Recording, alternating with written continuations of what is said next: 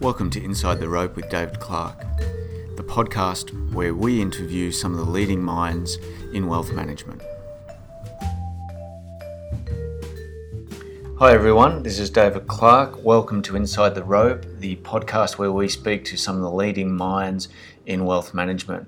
Happy New Year, and to kick off uh, our podcast series we've got for twenty eighteen, we've got Brett Gillespie in this issue. Brett is the head of global macro for Ellerston Capital, and uh, as you'll listen, he's very impressive and has a lot of good thoughts. I was alerted to him and reached out to Brett Uh, following an article that I read of his uh, talking about interest rates and more specifically property prices and where they were heading.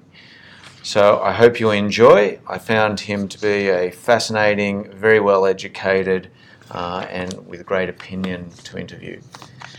Hope you enjoy. Of course, looking forward to receiving all your feedback. Brett, welcome to Inside the Rope.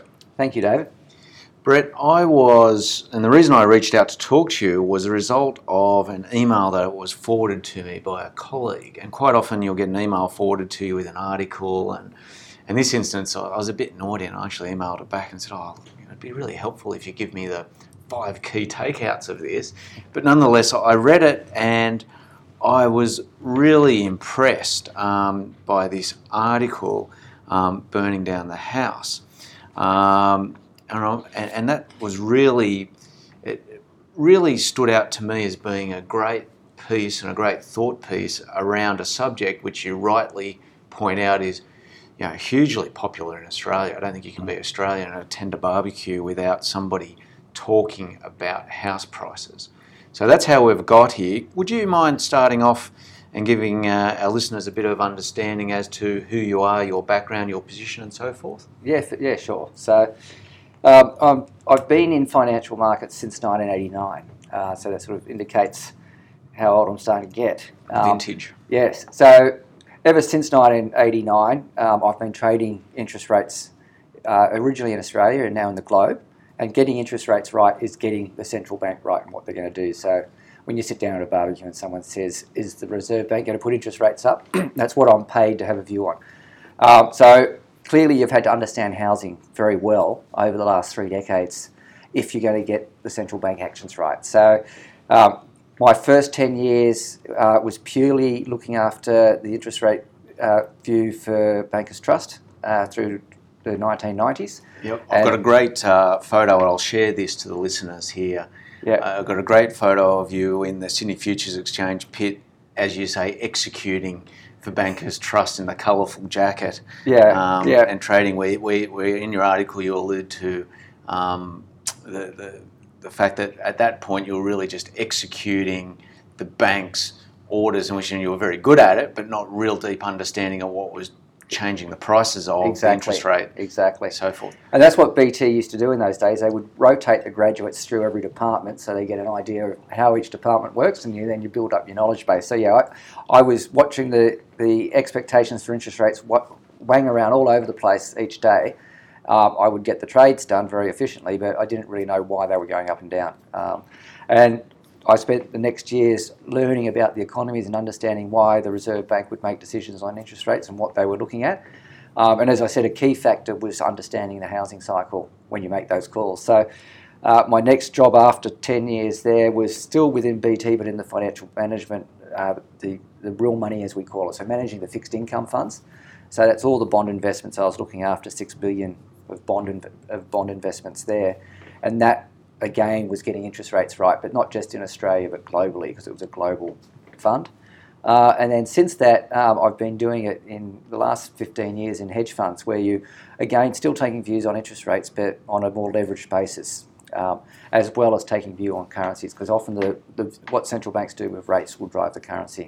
Um, so that's always been my expertise. And to your, you know, to housing, it's one of the questions I get asked most asked most often at the barbecue, as as you said. People always want to know what's going to go on with housing, what's going to go on with interest rates first, will housing keep going up? Um, most people assume that the last twenty or thirty years is a good indication of the future, so I wanted to sort of just deconstruct uh, what's happened in the last thirty years and help people understand. Tell us a little bit about your, your findings and your thoughts of that. So what people what people don't really think about too much is how much interest rates have come down over the last thirty years. Um, and interest rates have come down primarily because inflation's come down. So we had a big burst of activity in the late eighties in housing when we had the deregulation. So as I, as I mentioned in the article, up until nineteen eighty-three, interest rates were capped, I think, from memory at thirteen point five percent. Mm-hmm. Um, and it was only post-regulation in eighty-three that interest rates could go wherever the central bank felt they needed to go. Before that, it was credit controlled. They would only lend a certain amount of money, and once they'd lent that, you couldn't get a loan. So uh, it was a new regime. We had a big boom in housing because there was so much credit available, and then they had to start controlling inflation. So what people didn't realise was as inflation came down, interest rates came down, and also the risk premium you had to have in the outlook for interest rates came down because inflation wasn't going to go high again. So there was always, you always priced interest rates a little bit higher uh, in the in the nineties because you were concerned that inflation might come back. But the longer it spent down, the longer you could take out that sort of insurance pricing. So we've had a cycle of steadily lower and lower and lower interest rates. And what that meant for people investing in housing was they could borrow more. And when you're borrowing, all you're concerned about is what's your monthly repayment. So as the interest rates becomes a lower average, you could increase your monthly repayment. So roughly, let's just say simply, when the interest rate went from ten percent to five percent, you could double what you buy, what you could buy mm-hmm. and have the same monthly repayment. And so that got amortised into the house, into the price of houses. So the really strong growth we've seen in the last twenty-five years has predominantly been driven by just pricing in that lower interest rate expense. And you're talking about really interest rates going from eighteen percent early nineties down to four percent, sub four percent. Yeah, so the cash the rate. rate's gone from eighteen percent down to one and a half.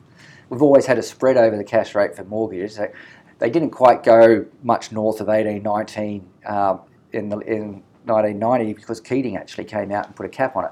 Um, but normally you tr- the mortgage rate's always two to three percent over the cash rate. Um, and so we've got we've gone from eighteen percent down to one and a half. Really, we can't go much lower. Yes, zero. Yes. Some, some places went to zero. But on average now, this is about as low as rates are going to go. And on a, a much longer term horizon, ten, twenty years, um, we're, we're at the low end of the range. We might we get an average low still. We're not going to see a, a burst of inflation, but you're no longer going to see interest rates. The average interest rate for the next ten years is going to be little different to the last ten years, perhaps even a little bit higher. So the other part of the article that talks about what affects house prices, one being interest rates um, and affordability in terms of people basically just loading up as much as they can repay, mm. um, not not whether it's a good or bad investment, the prospects for growth, it's what they can afford. I, I want a house that looks like this. How close can I get to that? Exactly. Um, the other part you talk about is unemployment.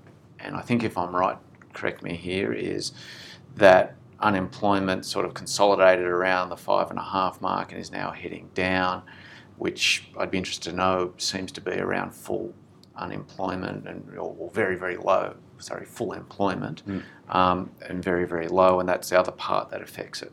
Talk to us a little bit about how that interacts to sure. affect house prices.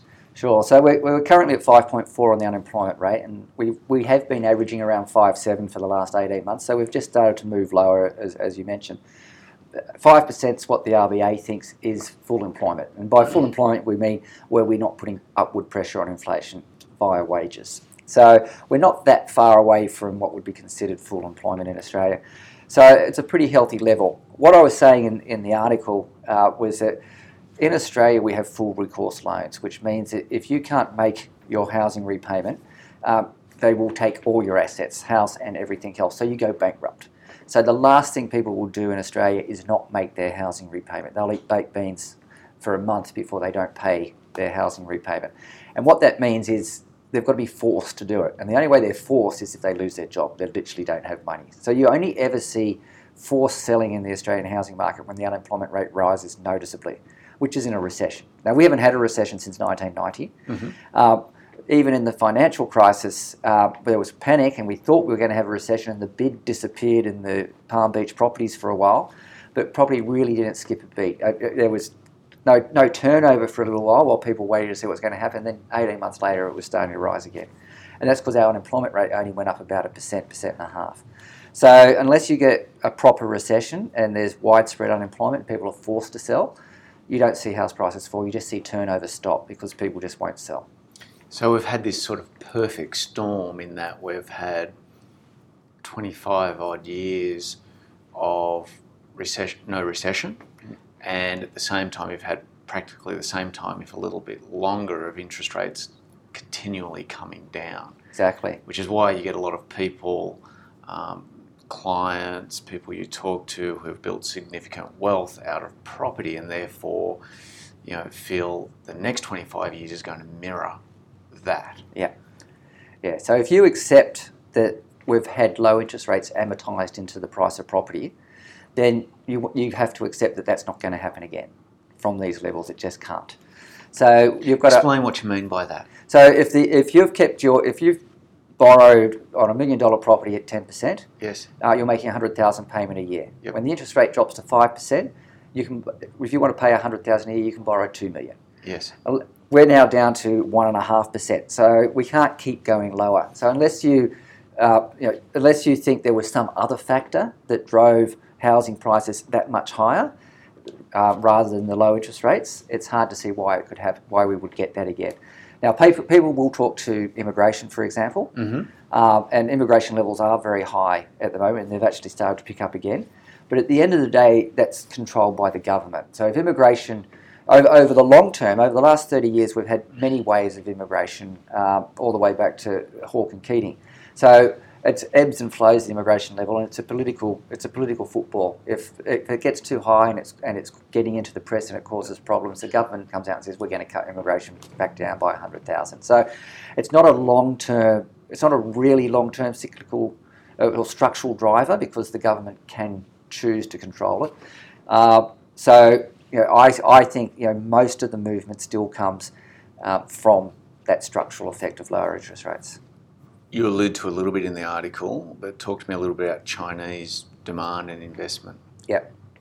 So we're we're very similar to all the Commonwealth countries, actually. The Chinese have a, have a, a real penchant for going into Canada, New Zealand, Australia, um, and uh, not so much London, uh, that's more the Russians.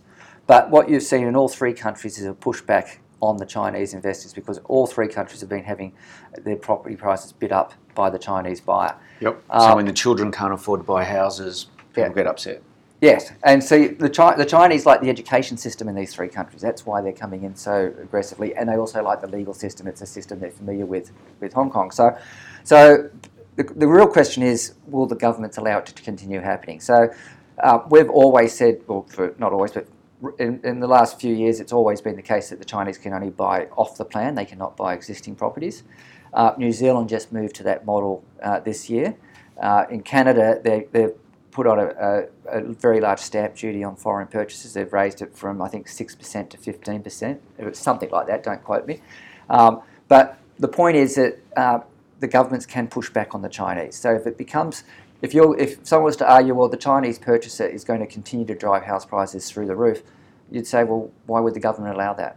Um, and you know, we've already seen the governments taking measures in all these countries to stop that. So I, I don't think again uh, that's going to be a, it. It's, oh, it's it can be there as a factor, but it's not it's not going to be something so that would it, cause. It's not a long-term structural driver. Yeah. H- how much of the recent price? In, you know, just ballpark of the recent price increases we've seen over the last five years, would you say it would be attributed to that type of effect? Um, look, I'd, I'd be if if we look at off-the-plan purchases that the Chinese were doing, um, it's almost it's I say Chinese, it's it's listed as foreigners. We've only ever got a handle on this in the last two years when New South Wales imposed a, a stamp duty on Chinese purchases, uh, and you know. From memory, I'd have to go back and check the data, but from memory, uh, off the plan, uh, foreign purchases were getting up to forty percent thereabouts. So you know, the question is, you know, how much are they lifting the price uh, that causes uh, existing dwellings to get dragged up with it? So you know, we've had we've had a uh, fifty percent rise in property prices in the last eight years. I'd find it hard uh, to attribute more than ten percent to the Chinese there. Arguably, it might be. Arguably, it might be less. What's your outlook for interest rates in twenty eighteen and the next sort of two or three years? So we've got we're expecting two hikes per year for the next three years.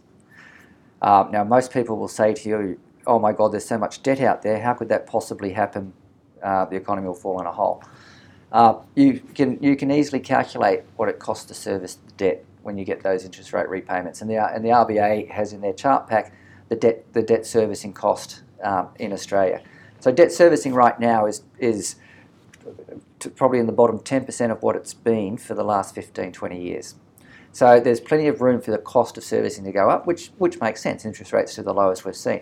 There's a lot more debt out there, uh, but interest rates are a lot lower.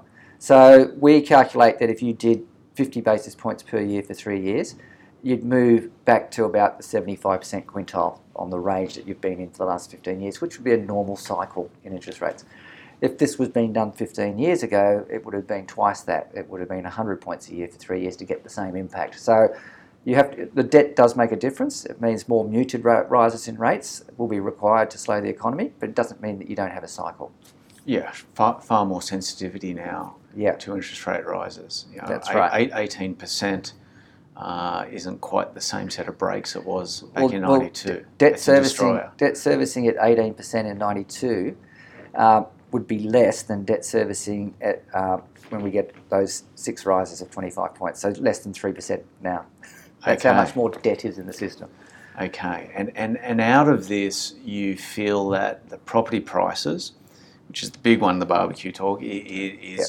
likely to go sideways, sort of zero to five percent rises um, for the next few years. Yeah, I, I, I would say next few years, next decade. Um, the only the, the only variable that would change that, so if we just consider rates on their own, mm-hmm. I would say for the next decade, rates will average slightly higher rather than lower. So you don't have that tailwind anymore to property prices. So the only factor that would see them percolate a little bit would be the ebbs and flow in immigration and offshore investors. And as I mentioned before, if we ever see that sort of pressuring prices up too much, you'll get a political reaction to say, well, we'll trim, we'll trim immigration, we'll bring in more stamp duty. We've already seen stamp duty go up on foreign purchases. So so you'll get ebbs and flow in those two factors. It might see you range from zero to five percent a year, I think, over the next five to ten years. And you feel that the debt servicing levels in Australia aren't out of hand, aren't out of control? No, we've got, I mean, if you if you consider it, debt servicing's perfectly fine. Debt servicing's low. So is debt a problem? Now, when we talk about debt, you've also got to talk about the assets. Um, and at the moment, uh, Australians have never been wealthier. So when we measure housing, when we look at housing wealth, uh, when we look at wealth in Australia, it's actually one thousand percent of income, ten times. Um, versus nearly two times on the debt side, so that gap of eight hundred percent is the highest we've ever seen. So, yes, there's a lot of there's a lot of debt, but there's far more equity. Um, so the debt itself, uh, yes, it, when does debt become a problem? When you can't service it. So as long as interest rates don't rise too much, the debt itself won't become a problem. Perhaps we could talk a little bit more broadly about the economy, both domestically and internationally. What's your outlook? So. Most people who focus on the Australian economy are totally totally absorbed about the housing story, a mild slowdown that we've got going on in housing at the moment. The economy must be going terribly. Uh, what we're looking at is the rest of the economy. So you know, housing you know, makes up about five to eight percent of the economy. Uh, we've, meanwhile, we've got the mining sector is coming back. It's had a big slump after the investment hangover that it had from the mining boom, and now that's unwinding. So W A, the unemployment rate went from three point five percent to six point five percent. It's now, in the last two years, it's now come back down to about five point seven percent, but we see that falling quite smartly um, over the coming twelve months. And W A was actually taking about one point five percent off growth in Australia for the last two years. So that big drag from W A is going to disappear. So when people are looking at aggregate growth for Australia, there's a big negative falling out of the calculation. We think housing is going to take off a half, but W A coming back adds one and a half. So combined with other factors, we've got growth actually mildly accelerating, in line with what the R B A is saying, about three and a half percent. And unemployment's going to be falling uh, reasonably smartly. Like we think it could be five percent mid-year. Um, so that takes the economy back to a pretty healthy state. So that means rates start rising. August, we think. August. Yeah. Okay. And from an international perspective? Uh, we're in one of the healthiest environments we've seen for certainly po- it's absolutely post-crisis, but arguably for the last twenty-five years. We've got we've got global G D P about to hit four percent in our forecast, which we haven't seen, uh, I don't think, since the late nineties. Uh, so it's a very healthy global environment. And what people are underestimating is how synchronised this pickup has become globally. Uh, so I'm very much a, a subscriber to the Rogoff Reinhart view of the world, mm-hmm. which was that a balance sheet recession takes a very long time to work for, on average seven to ten years. We are now eleven years since the financial crisis. So I think what we've seen globally uh, has we have worked through this balance sheet recession at a broad global level. It probably got extended a little bit with the European crisis that we had in two thousand twelve thirteen. But we're in a very healthy state now where we're starting to embark on a very normal cyclical recovery across the whole developed and emerging world at the same time. So it's a it's a very healthy global environment. And if we drill down a little bit more on Asia, China, yep. um, you know, a lot of people concerned about the banking system, um, cities that have been built that are vacant, these type of issues. How, how do you see things from yep. that economy, which appears to be, you know, positioned to challenge challenge the U S in, you know, depending on what sort of metrics you want to look at, but almost all of them? Yeah, I think, I mean, we've been talking about those sorts of problems and concerns for China probably for five or six years now.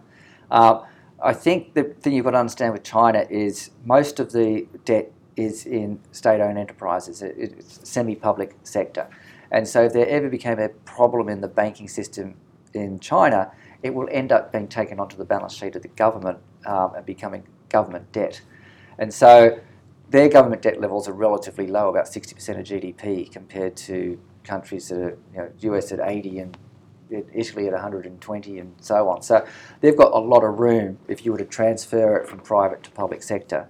So I, and it, it's a very managed economy, as we know. So I really don't think we're going to see a debt crisis Uh, like a Western-style debt crisis that we're used to. I don't think we'll see that in China because of the way they manage the economy. Uh, I think they'll be similarly a beneficiary of the rest of the globe picking up. They are they export to the whole world. So although they're trying to slow down on the housing side and the, and the bad loans, and they are tightening the screws a little bit, and where general consensus is we're going to see a mild slowing in China, there's just as much probability here that we see it still outperform just based on the rest of the world that it's exporting to is going to lift its growth. Now, it always seems to be it's the risks we don't know and we don't understand that, that bring us apart. But what are the sort of known risks that you see, you know, if you were to think about overwhelming, you know, bullish in terms of growth and synchronised global growth, et cetera? What are the things that, that keep you awake at night? Uh, so I think the way to think about it is we've had a we've had a virtually comatose global economy for almost a decade. And what we've been watching is central banks in particular just pouring fuel on a smouldering fire, if you like, mm-hmm. trying to get it to ignite. And the risk is now that when it ignites, it's going to really ignite, because we've got interest rates still negative in Japan and Europe, uh, still at one point five percent in the U S, with economies that are quite normal. I mean, unemployment in the U S is four point one percent.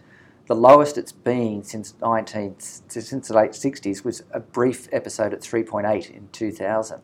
So you've got a record low unemployment virtually in the U S. In the U K, it is the lowest it's been since seventy-three. In Japan, it's the lowest it's been since seventy-six. So you've got an extremely healthy world with negative interest rates. So the real risk is that we are going to see an ignition of wage and price pressures globally. And that's when central banks are going to have to sit there and say, we're going to have to induce a recession to get wages and inflation. So you go back to a normal overheating economy, bring on a recession. So that's the real risk out there, and that's the real risk for global growth, is if that happens, the central banks are actually too far away from what we call neutral mm-hmm. to get inflation and wages under control if it was to happen. Like, I mean, in the U S right now, if it, if, if wages started to kick, uh, you would normally want to have neutral interest rates a year before that happens, and that's what they've always done since Volcker in the eighties. This time they've said, oh, let's just run it red hot, because we'll have all the time in the world to get back. So if wages kick, everyone look at the U S and say, well, it's going to take you eighteen months just to get back to neutral, and you should have been there a year ago. So you're two or three years behind the, the curve here. Uh, that's the real risk. And are you seeing any sort of sign of wages growth? Um, for this year, we'd say, I actually wrote there's a twenty-five percent chance of that scenario this year, because where you see the signs are in the business surveys, and in particular the small business surveys in the U S. You have there's when you look at the questions in there where they say, um, are you having to pay higher wages? Are you finding it hard to employ people? Are you seeing lots of people quitting to take other jobs? All those indicators are showing that there's a lot of wage pressures building. So we haven't quite seen it coming through in the real data yet, mm-hmm. uh, but the the surveys from the, the businesses data, yeah. Yeah, are all saying there's a lot of pressure building, and, and you would expect that at four percent unemployment. So, so whether it manifests itself uh, and and you know, this year and how clearly. I mean, there's other factors with wages. Uh, one big factor that we think people underestimate is demographics. You've got a big baby boomer uh, retirement going on in most of the Western world. Um, in the U S, we think it's taking about zero point six percent off wages per year. So there's a downward force from that. Uh, profit margins can absorb higher wages without creating inflation, because profit margins in the U S are the highest they've been for decades. So, so it doesn't have to be automatically inflationary, but it's certainly a risk uh, that the market could worry about. And you've got a lot of talk about technological change and digital disruption, you know, taking the pressure off wage growth. Sure. Yep. So, uh, t- I mean, Tim Toohey, we, he's written two articles for us on our website, uh, one about inflation, one about wages. Um, mm-hmm. On the on the technology side, suppressing inflation. He went through the C P I basket in the U S and took out every item that you could possibly argue would benefit from uh, technology forcing down lower prices. And then he calculated what was the inflation measure in that, and, and worked out it's taking about zero point zero seven percent off inflation per year, that is minimal. So although the story makes a lot Reads of sense, well, yeah. yeah, and you can talk about lots of anecdotes, the reality is it's not being it's actually not measured in the data as having big downward force. So when we talk low inflation, that's not what's causing it. Um, on the wages side, uh, again, there's, we talk about robotics and all these wonderful things going on with robotics, but again, you're not seeing uh, when you look through the sectors, you're not seeing any evidence. So uh, where we find those two stories uh, they're interesting, and we're always looking to try and see if we can actually calculate the impact, but we're really not finding that much of an impact. There's broader factors. That, uh, per, the low wages and low inflation are perfectly consistent with what we've seen in output gaps and demographics and profit margins and those other factors that we traditionally look at as a guide. Given your outlook and your stance, this gro- global synchronised economy and this growth, what are the sectors that you, you most like going forward? Okay, so for well for us in a, as a macro fund, um, yes. we're we're predominantly trading in interest rates and currencies, mm-hmm. and we're trying to get the central banks right and the impact that's going to have on those.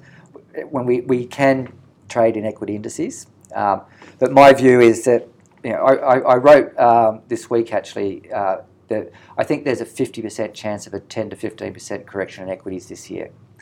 Uh, now that might not sound much, but when you're having up fifteen or twenty percent years, and it may still result in a flat year, but I think we're going to see quite a bit more volatility than we've seen uh, in, in the last couple of years, which isn't saying much because we've had record low volatility. Yeah. um, so, and that's going to be driven by interest rates going higher rather smartly. So, uh, if, if bond rates were to rise a percent, uh, the valuation effect on the equity market would cause you to have about a ten percent fall.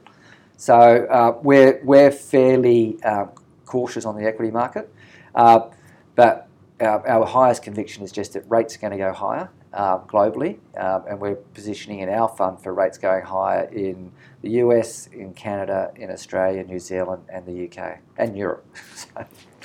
Terrific. Brett, I think that's a, a great summary. Thank you so much for elaborating on the article. I'll put that in the show notes. Um, thanks for joining us Inside the Rope. Pleasure. Thank you for listening to Inside the Rope with David Clark. Be sure to subscribe to this podcast on iTunes. You can connect with David by visiting coda capital dot com.